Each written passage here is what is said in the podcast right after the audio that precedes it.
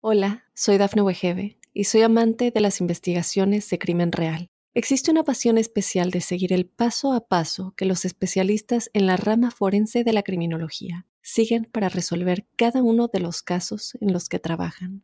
Si tú, como yo, eres una de las personas que encuentran fascinante escuchar este tipo de investigaciones, te invito a escuchar el podcast Trazos Criminales con la experta en perfilación criminal, Laura Quiñones Orquiza en tu plataforma de audio favorita. Para los Capricornio, un saludo decembrino. Quiero comentarles que por lo pronto están en ese invierno de la vida donde sienten que las cosas no caminan hacia el destino esperado y que no avanzan con la facilidad anhelada. Un tiempo de escollos, de obstáculos, de situaciones descontroladas ante las que deben saber fluir de una manera inspirada. Lo primero, en el plano eh, laboral. Dificultades, un escenario laboral cambiante, inestable, fluctuante, indefinido. Hay que medir atenta y cuidadosamente las palabras. Estos planteamientos llegan hasta el día 13 de, de diciembre como un periodo en el que deben estar atentos de decisiones, de acciones, de cambios que pretenden realizar. ¿Por qué? Porque todo es un enredo, todo es un lío. Y los proyectos nuevos no encuentran ese cauce adecuado. Para lo que están muy bien es para establecerse en otras latitudes, para irse del país, para encontrar otra, otra latitud, otro lugar en donde estar y moverse hacia otro lugar.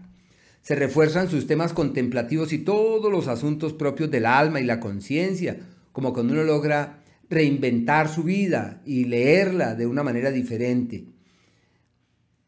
Eh, los antiguos astrólogos a este periodo le llamaron el periodo de los hielos quebradizos, que es un periodo de fragilidades a las que se exponen, de situaciones descontroladas que les corresponde vivir y ante las que les toca ahí fluir de manera inspirada, sosegada y serena, mientras que esas intranquilidades van decantando y van perdiendo la vida, la fuerza eh, de los tiempos precedentes. Bueno, estas eh, situaciones complejas que se exploran en la actualidad, empiezan a decantar desde el día 13, porque Mercurio entra en su signo, queriendo decir que desde ahí ya se alivianan las cosas, se abren puertas de viajes, son otras visiones, otras claridades, el, tema laboral ya empieza a funcionar mejor, las cosas de salud ya caminan de una mejor manera. Es un ciclo muy amable y desde ese día Venus y Mercurio en el eje de su vida, los dos están en Capricornio, como si tuvieran todo de su lado para caminar con vigor hacia el mañana. La recomendación que revisen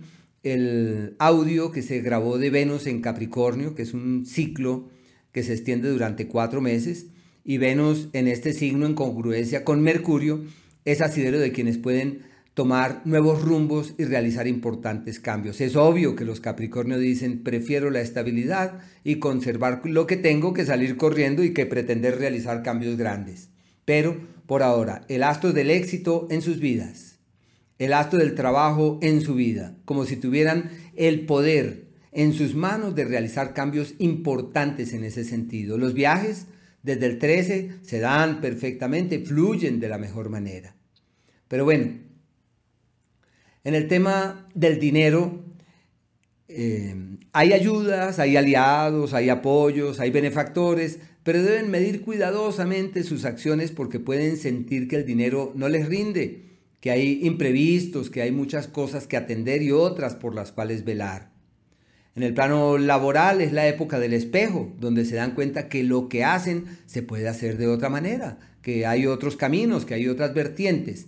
El poder que tienen en lo profesional es el poder de la diversificación de la valoración de nuevos caminos y de la contemplación de nuevas opciones.